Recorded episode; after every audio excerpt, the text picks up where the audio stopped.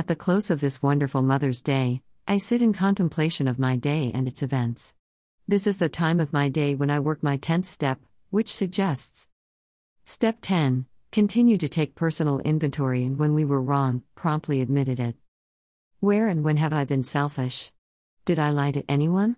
Did I intentionally people please, or say something to cover up my real feelings? Have I been present and willing to experience closeness with my family and friends? Have I sought the place where I am able to be of use to my fellows?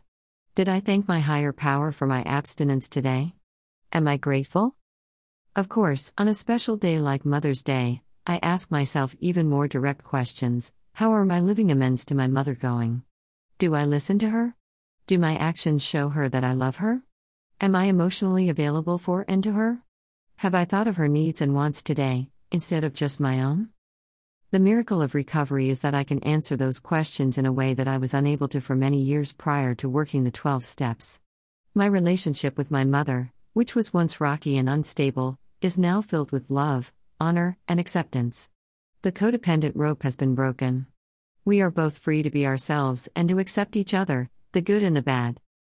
Happy Mother's Day, everyone. The promises of recovery are real and true. See you at the next meeting.